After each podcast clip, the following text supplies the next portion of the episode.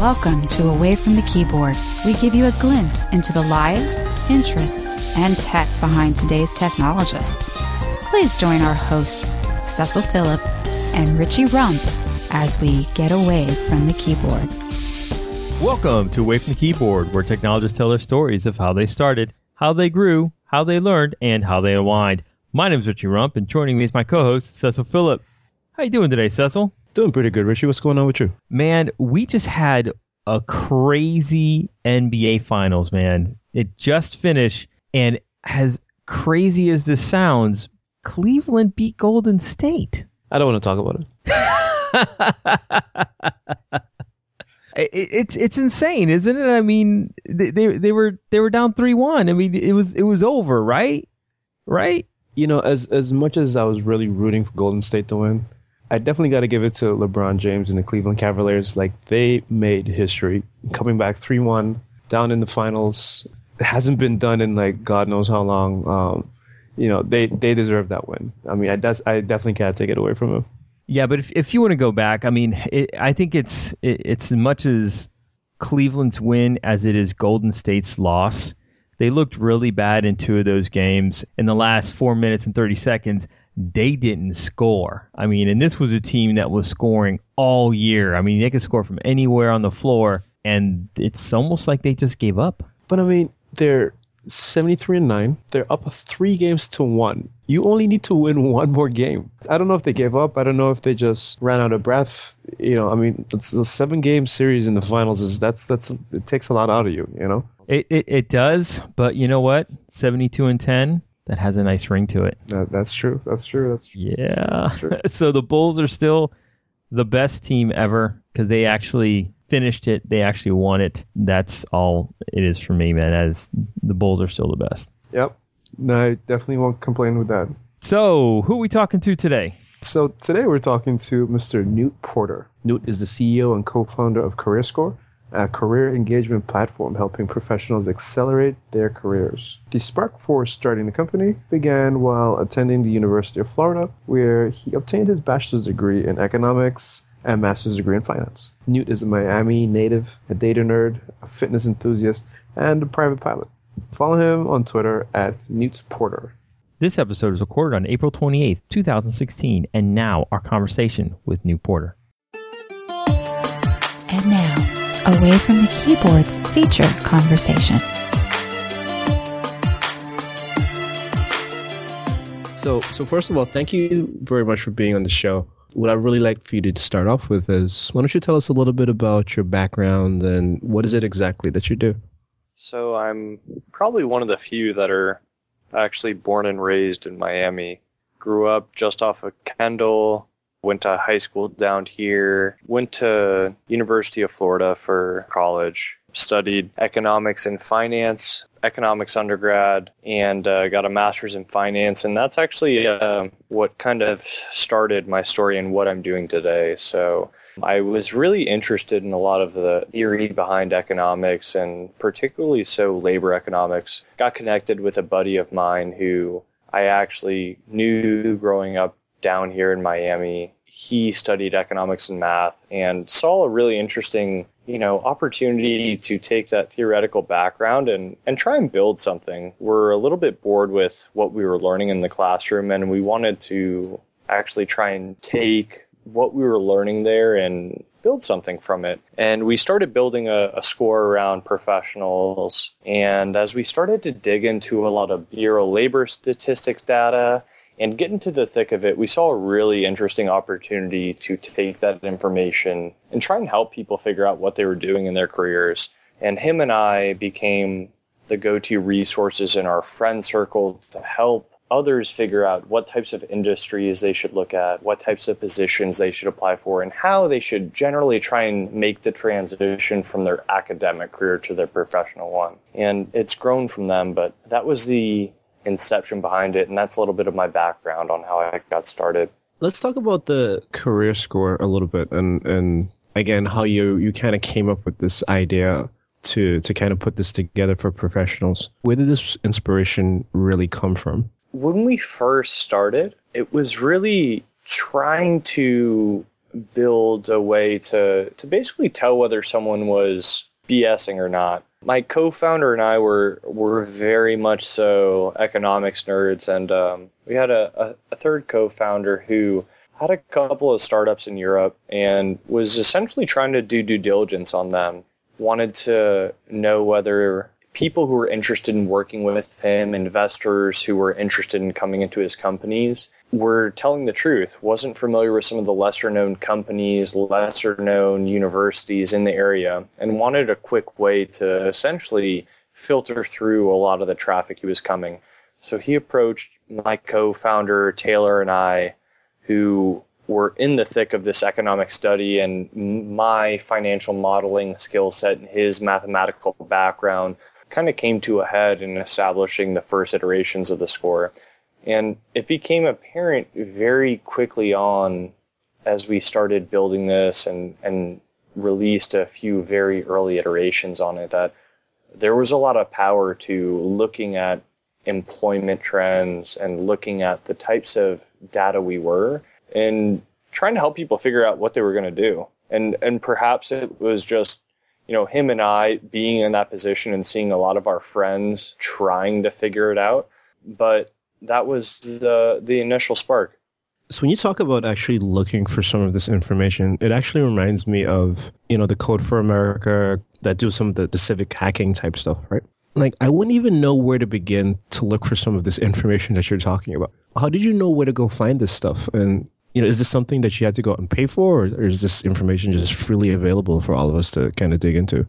Yeah, the uh, the initial, very first versions of the score looked at a lot of publicly available information. And, um, you know, now it's a little bit more accessible. Bureau of Labor Statistics data, some employment records. Um, if you go to, you know, the BLS site, uh, Bureau of Labor Statistics, if you look at um, some of the Organization of Economic Research information, there's a lot of very compelling information.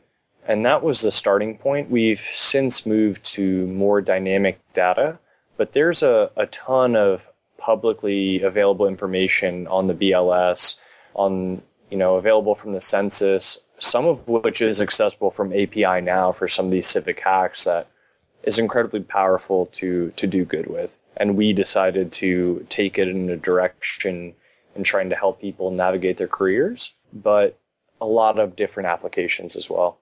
So now we have this information and now you're starting to to put a solution together behind of it.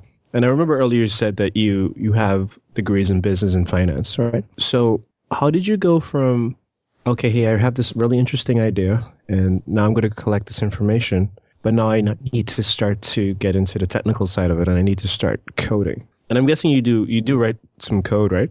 I dabble.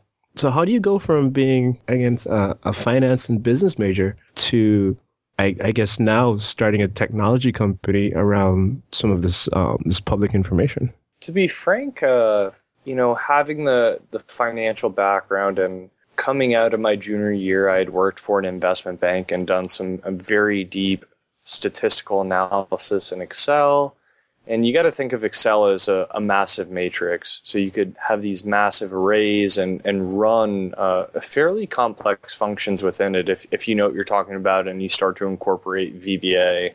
So initially, we had very massive Excel models, hundreds of thousands of rows, columns, building these, you know, essentially a, a statistical index formulating the score it worked for a little bit, but we realized we needed to uh, take it up a notch. So we started to take the initial models that were built in Excel within you know the first five six months and start coding them up and start filtering in information we were collecting both from publicly available sources as well as what we were seeing coming out of job postings in the labor market into dynamic systems through SQL. So on the show, I think we see a lot of folks that are on the technology side already and are coming into the business side, whether it's through consulting or starting their own companies or what have you. And so you're actually the first person I think we're speaking to that's coming in from the other perspective, right? Like now I'm the business guy and I'm, I'm wanting to get into technology. Maybe could you tell us a little bit about what that, what that process was like for you and you know any lessons that you might have learned or anything at all that you might want to share about that. Most definitely. Um, I think for me initially it was an incredible challenge coming from that business background and I had always had a passion for technology and knew I wanted to build the business around compounding passions I was interested in and leveraging aspects of technology, but jumping into the thick of it and trying to scale a solution and really build uh, the score at the onset was was incredibly challenging and we definitely made a, a number of mistakes early on and in not truly understanding aspects of back end architecture, front end. Um, you know, the entire gamut was a, a little bit of a mystery to us, and, and it was incredibly challenging not having that that technical know how at the onset. You know, in in retrospect, I I would have very much so gotten a benefit out of going and teaching myself much of it or or learning from someone or consulting with someone who had done it before and along the way I did end up going and taking courses on Codecademy and a number of different resources to teach myself stuff along the way, but not something I had done from the onset. What was that moment like when you and you finally realize that hey, this technical, the, the, all the code and all the technical stuff, I don't have the knowledge to do what needs to be done. Can you kind of walk us through that thought process and kind of how you felt and, and how you approached uh, that problem? Yeah, definitely. I think it's uh, I think it's somewhat scary to be honest, and I think it's reflective of the entrepreneurial experience. There's um, there's an African proverb, and it's if you want to go fast, go alone. If you want to go far, go together. And I realized very quickly and, and somewhat scarily, scarily as someone who's a somewhat independent that I needed to surround myself with people who complemented my skill sets and who could do things that I couldn't do.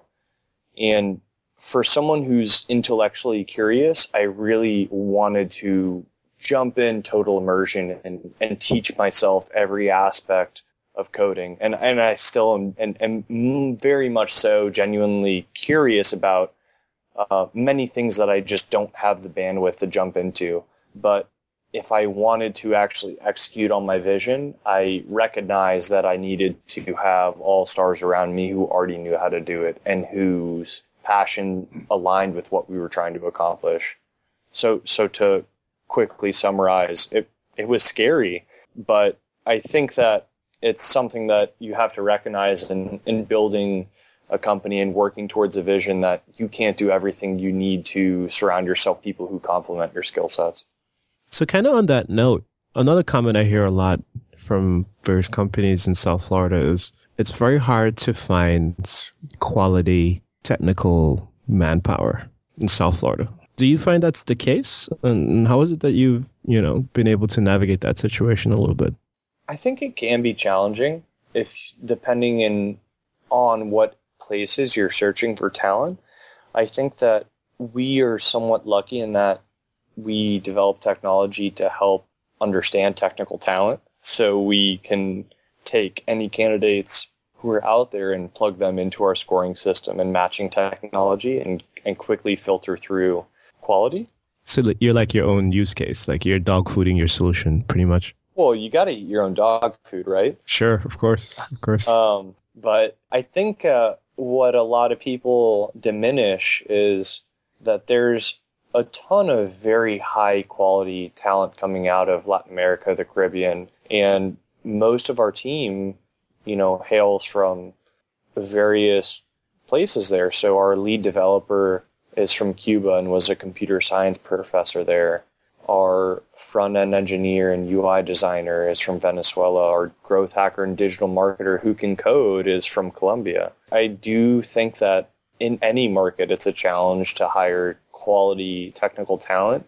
But I think that you need to really have a compelling story and vision for your company and have something that people connect with. And you need to be somewhat thoughtful in the way you go and vet your talent. And that's something that can take time and something admittedly we weren't good at in earlier stages of our company, but we've we've grown to do much better.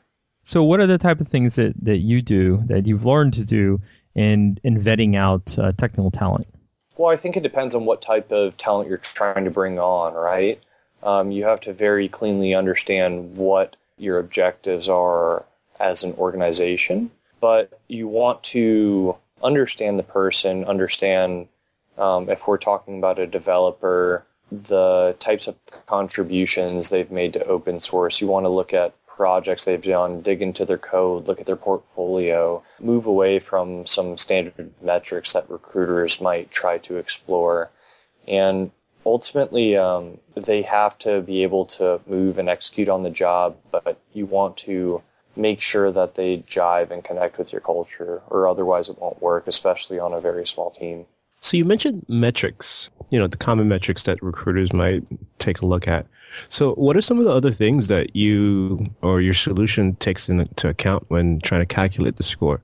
The career score looks at someone's experience, their education, their skill set.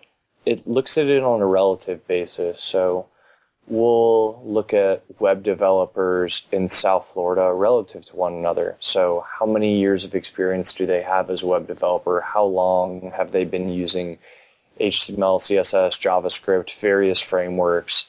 How have they been educated? Do they have a computer science degree? Have they gone through Wyncode or IronHack?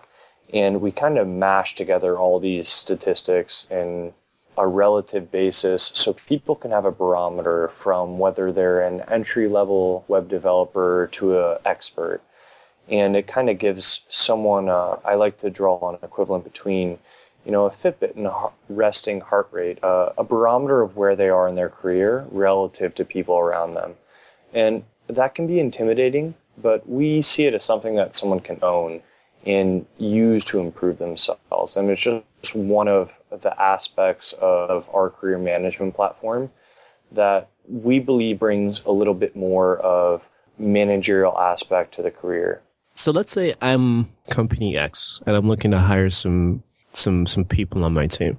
And I come to Career Score and I say, "Well, I need to I need to vet out some of these these resumes that I'm getting. But I need you to tell me a little bit more than yes or no, good or bad, right? I need a little bit more granular type information. Like, so what's some of the stuff that you would provide me as a company that would probably be valuable for me in my hiring process? So first we would ask you what you were looking for and what types of candidates you think are a good fit for that posting based off of what you've seen historically or what you're seeing right now. And then we'll use a set of algorithms and proprietary technology we've developed to find people who are a close fit for that.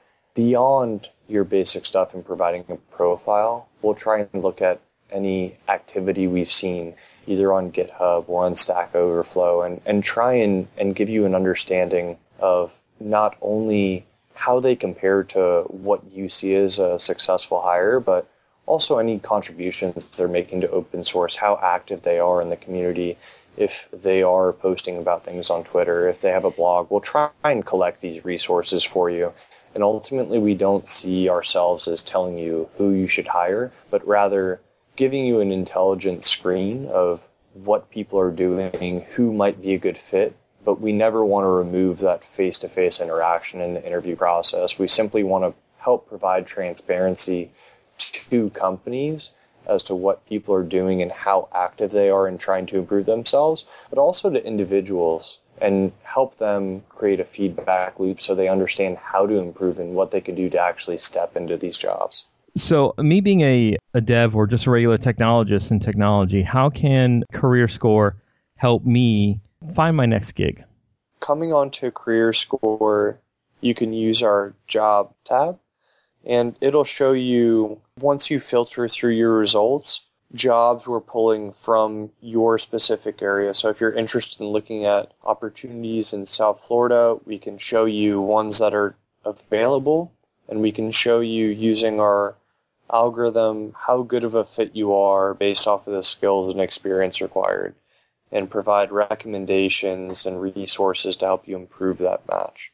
Something that is part of the magic behind our platform and can help people take that tactical next step, but they could also use the career score in a broader stroke to understand what they want to do in their career and how they stack up against the overall market for their given position, whether you're a web developer, a mobile developer, so on and so forth. So when I when I go into Career Score is uh, you know and I've never been on before. What uh, what's the steps that uh, I need to do to to kind of get started? So you'll come on and once you create your account, we'll want to build up your initial profile. So we'll look at a lot of traditional information, what you've done previously. So you can upload your resume to initially get the build out, but we'll also ask you for your GitHub, for your Twitter profile, things of that nature to build up a, a fuller picture of where you are. And that'll help us establish your baseline through your career score and filter through to the job opportunities we can help you find. Assuming I'm not mistaken, right? So today you guys are really focusing more so on software professionals and software development professionals, right? But I'm guessing the information that you're able to take into your system is really, you know, you could apply that to any type of field or industry, right? Correct. So we're focused in the technical space right now, but very much so focused on developers. So right now we're supporting web developers, mobile, so Android and iOS developers, and we're starting to get organic interest in various positions in the periphery of tech, growth marketers, data analysts, data scientists, and we're beginning to support those as well. But we do foresee ourselves as being a platform that can not only cater to people within the technical realm, but people in a broader spectrum of careers. So one other thing I wanted to talk to you about, again, with within regard to your company, is so you guys are part of the the Venture Hive incubation program, so to speak, right? So what is it like being a part of that, and like what do you actually get out of being a part of that that system? Sure. So we have been in Venture Hive for just over two years now. And we're somewhat of a unique case because we came in and we don't fit the, the verticals for Venture Hive. There are a number of areas that they try to focus in in their accelerator fintech, hospitality, creative industries, healthcare, and and we're a data analytics company. But Susan, you know, saw my co-founder and I, and she saw that we were both from Miami and had a, a very clear vision of where we wanted to take our company and the value we wanted to create. Um, and we've grown tremendously since we've been in there. When we first came into Venture Hive, we had semblances of a, a, product. We built an MVP. We got initial traction, started to to scale, and ultimately um, got to where we are today. And, and we're very happy with the progress we have made. It's I would say somewhat distinct from from other communities. Uh, it's very much so um, an emphasis on uh, on results, so to speak. The mentorship we've gotten at various stages in our company life cycle has been incredibly valuable. So we can speak with Tigre Wenrich, who was involved very early on with Open English about our strategy, financing operations, or we can talk with formal mentor like Juan Damia with Intellignos about our data strategy which is incredibly valuable as as a, a data company. So I think the formal mentorship has been incredibly valuable, but it's also very nice being around companies of all different stages, and especially as a, a first time entrepreneur, being to go and talk to people who've done it two or three times, whether they're building mobile applications, web applications focused on video, fintech. There's incredible cross pollination to be had and operational expertise that allows you to shave months and months off of organizational efficiency that I don't think you could get in just any space. So we're about what, like four months into 2016. Like, what are some of the things that you're really looking forward to for the rest of this year? I'm really looking forward to, from a company perspective, helping a lot of code school graduates take that next step. And we're working with code schools down here in Miami. We're working with some Atlanta. We're starting to talk with some in a few other cities and helping a lot of junior developers figure out what they're doing or people who are interested in the technology realm figure out how to step into those initial positions, as well as find a way to connect thought leaders like yourselves to juniors and, and help them provide some guidance and things that you've learned along the way. Definitely things that I'm very excited about in, in 2016 on the horizon for career score, as well as some, you know, very nerdy and cool stuff we're doing on the technology front with our scoring and our matching technology, which I'll save you both uh, a little bit of the, you know, the gory details. yeah, exactly. From a you know broader tech horizon, I'm I'm really excited to see what plays out with a lot of the buzz around bots. Curious to see interesting applications of artificial intelligence, particularly so on the machine learning side. I think that there's a lot of power in machine learning, but a lot of misunderstanding as well. And how are people going to use, particularly so supervised machine learning to build intelligent applications and something that we're working through on Career Score. I think there's a lot more to be done there. I'm curious to see what people come up with and, and creative, cool, curious things that you, I, Cecil will be able to use. Personally, you know, I just I want to continue to have fun and grow. I think um, you know every time I take a step back, I, I realize the the cool things I'm doing with my company, and I want to continue to do that. And and one of the the things I enjoy most about being an entrepreneur and, and growing my business is somewhat forced learning, and that I look back at what I was doing two, three months ago, and it's a completely different set of skills for the most part. So at, at one point here, I was jumping into Photoshop in my evenings and early hours in the morning and designing a completely new interface. At another point, I was jumping into MailChimp and email marketing. At another point, I was jumping into a little bit of HTML and CSS. So I think that I look forward to learning new skill sets moving forward and, and figuring out what uh, new pages and new chapters I can turn. You know it'd be pretty interesting, I think? Like I can imagine opening up the, the LinkedIn app and somewhere on there it'll show me my career score. Or even That's, vice versa. I think that'll be that'll be a pretty interesting integration. We have uh, something in the R and D pipeline right now, which actually should be in the, the, next couple of weeks, which is uh, a Chrome extension that overlays on LinkedIn and will show you anyone's career score on LinkedIn as you browse. That is very cool. Nice. Yeah. Ah, see, no, that that definitely sounds very cool. Yep, working on a extensibility into uh, to job boards as well to help people understand as they're browsing for jobs how they fit instantly. Yeah, like in the world of the cloud, quote unquote, right? Like everything is a service or API, and like you know the way to the way going forward is integrations, man. You know, building the bonds between you know these different services and, and seeing what we could get out of it. And we we see ourselves somewhat as a you know we're an analytics company. We're very much so focused on the core of our score, the core of our matching technology, and how we can analyze different data sets, synthesize it to ultimately simplify, you know, the career process, career management, job search process for our users. So whenever we have the opportunity to extend that out into other sources and, and pull in these different sets of data, we think ultimately we're making the world better and, and ultimately helping our users. So sitting on top of, of job boards, sitting on top of networks and data sets like LinkedIn and us being ultimately the arbiter and curator for our users. So, so what do you do when you're away from the keyboard? I do a number of things. Work out, typically in the morning, uh, whether that's before work or on a weekend. I'll hit the water, uh, kayaking.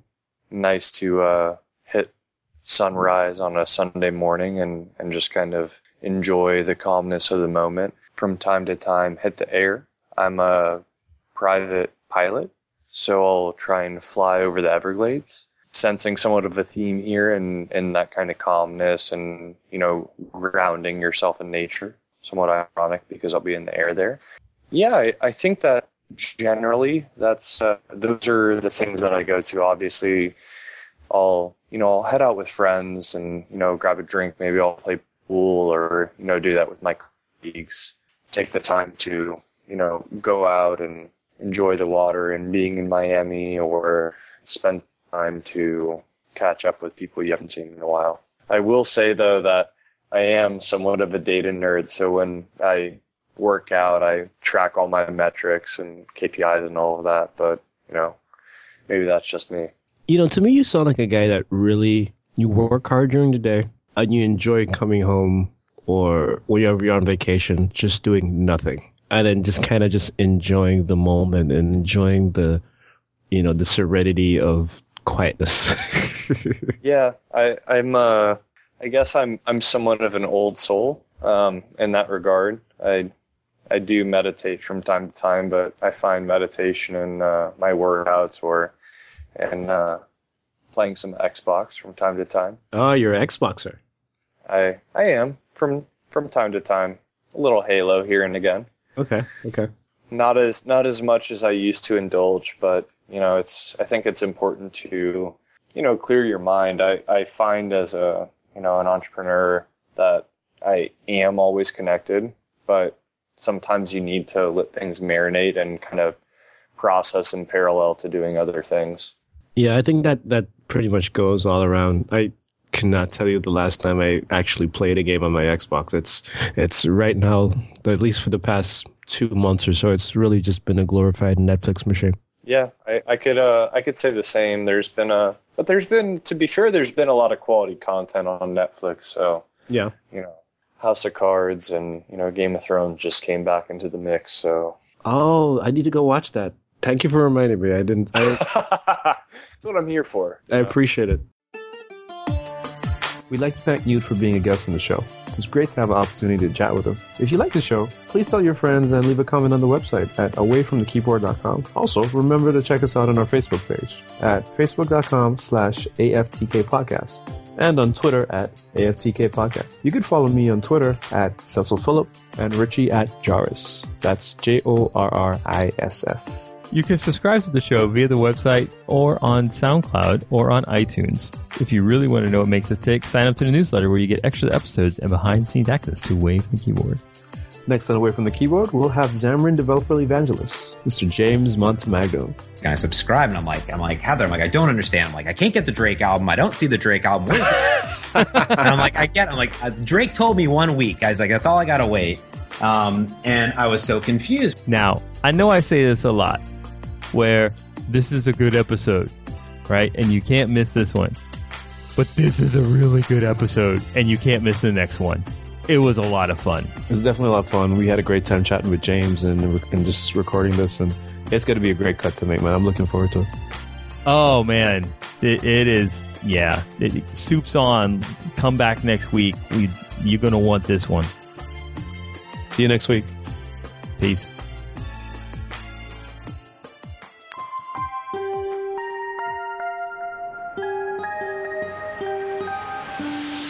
Want to thank you for listening to Away from the Keyboard. As a reminder, we will have new episodes each and every week. You can interact with us on Twitter at AFTK Podcast or at awayfromthekeyboard.com. Hasta luego.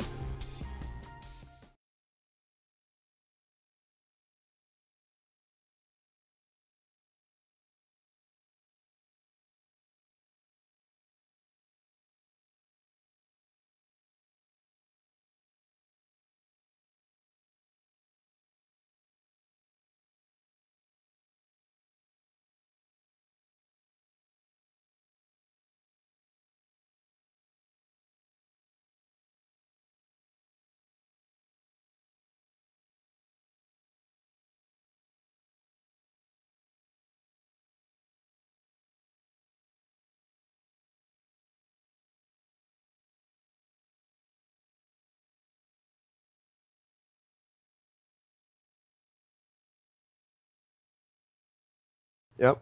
No, I definitely won't complain with that. So, who are we talking to today? Um, I don't know because I don't have the page up. I'll, I'll tell you.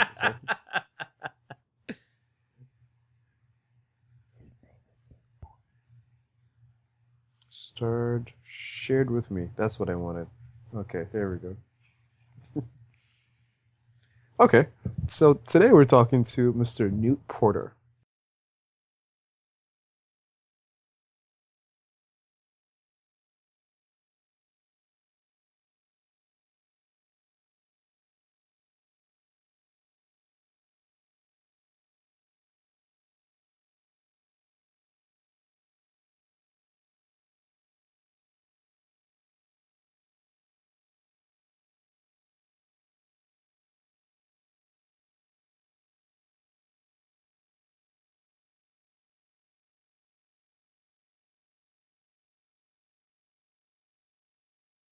You can follow me on Twitter at Cecil Phillip and Richie at Jorriss. That's J O R R I S S.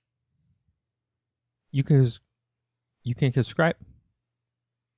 You can subscribe. You subscribe. can subscribe. You can You can subscribe. subscribe. to- What is up with you, dude? Say the damn thing. You can subscribe to the show via the website or on SoundCloud or on iTunes.